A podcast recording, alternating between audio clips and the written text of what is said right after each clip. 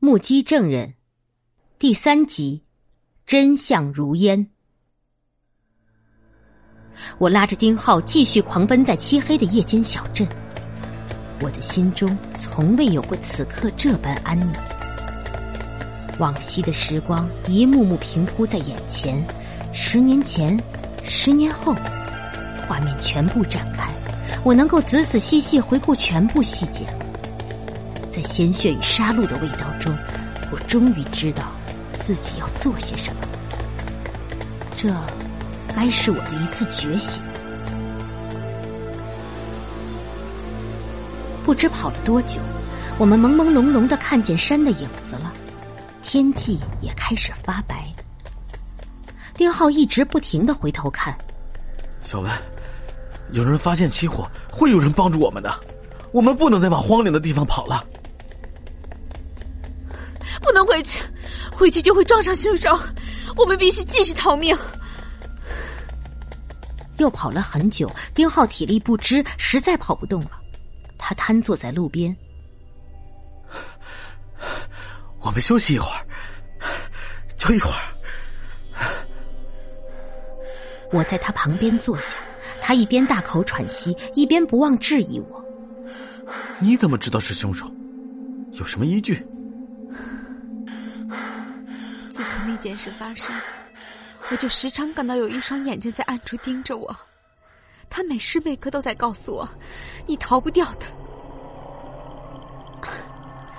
就在几个月前，有几个孩子跑到我这里问起当年命案的事情，我对他们说了几句，当晚就在厨房里发现一只猫的尸体，还有用猫血写下的威胁。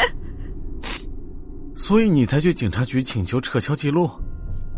是的，我们想从此以后装聋作哑，再不提当年的事情，直到你来。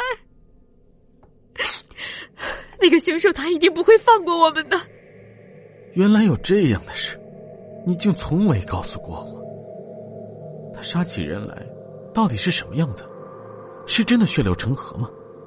不，其实没有那样，他只是让那些人死了。没有血流成河。你看见他杀人的过程了？每个细节我都想起来了。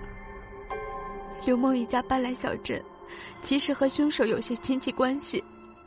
他们企图吞掉凶手家在小镇上的生意，让凶手无路可走。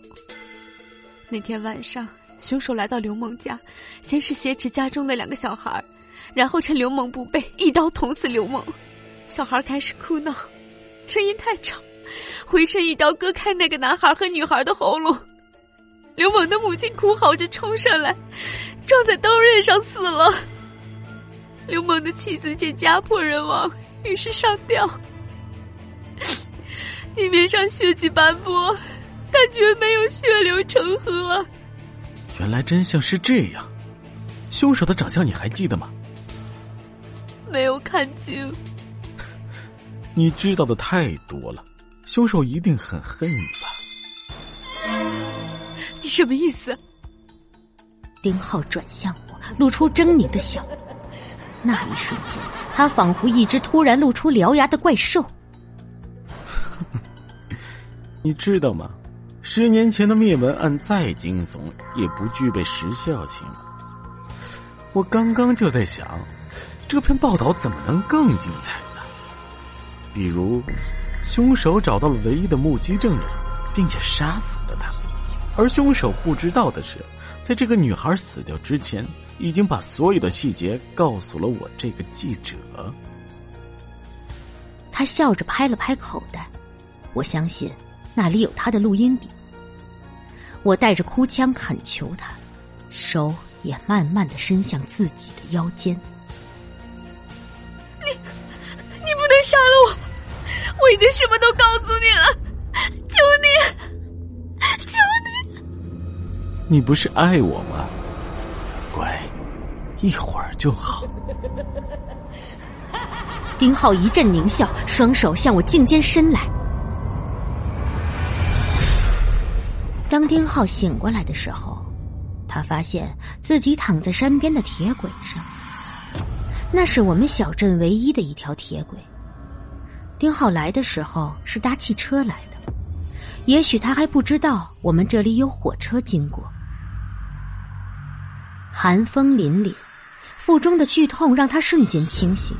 丁浩瞪大了双眼，茫然的看着我。我正伏在他身上，把最后一根与铁轨相连的绳子固定。绳子捆得很紧，他惊恐的扭曲着身体，发现动弹不得。你，疼痛遏制了他的声音，他带着惊怖的眼神看着我。嘘，你在流血。我把带血的尖刀在他眼前晃了晃。哼，害怕吗？不要怕。你喜欢听故事，那我们把故事好好讲一遍。刘梦一家搬来小镇，与我家有亲戚关系。当时我父亲生病，母亲出走，唯一能够帮忙打理生意的姑姑，天生又聋又哑，一家生活艰难。听闻刘猛搬来，父亲便带着我前往刘猛家借钱周转。未进门之时。不巧听见他们夫妻的谈话，原来密谋着要害死我父亲，再把我姑姑强嫁给镇上的恶霸，从此霸占我家的生意。特别是那刘猛，提起我和我姑姑，还发出艰险的笑声，口中全是淫秽的词句。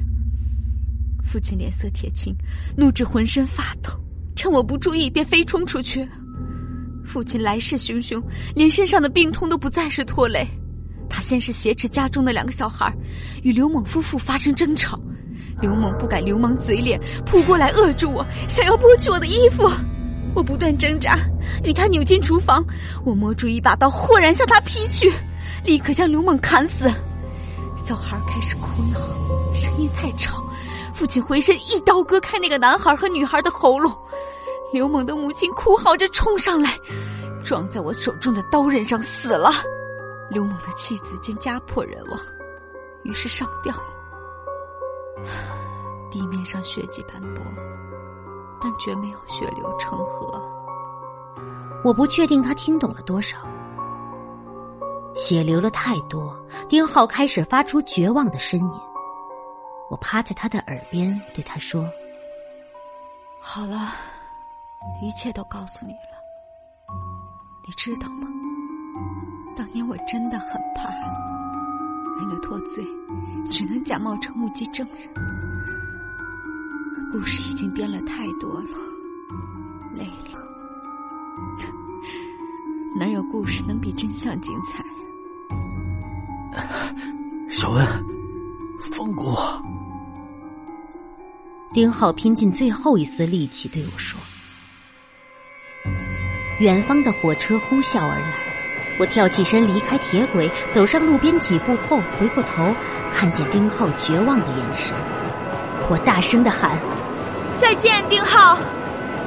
我真的爱过你。”火车越来越近，空气中弥漫着透明的血腥味，犹如他第一次优雅的出现，犹如那一夜我亲手烧掉的晴天小屋，带着圣洁。而毁灭的仪式感。下雨了。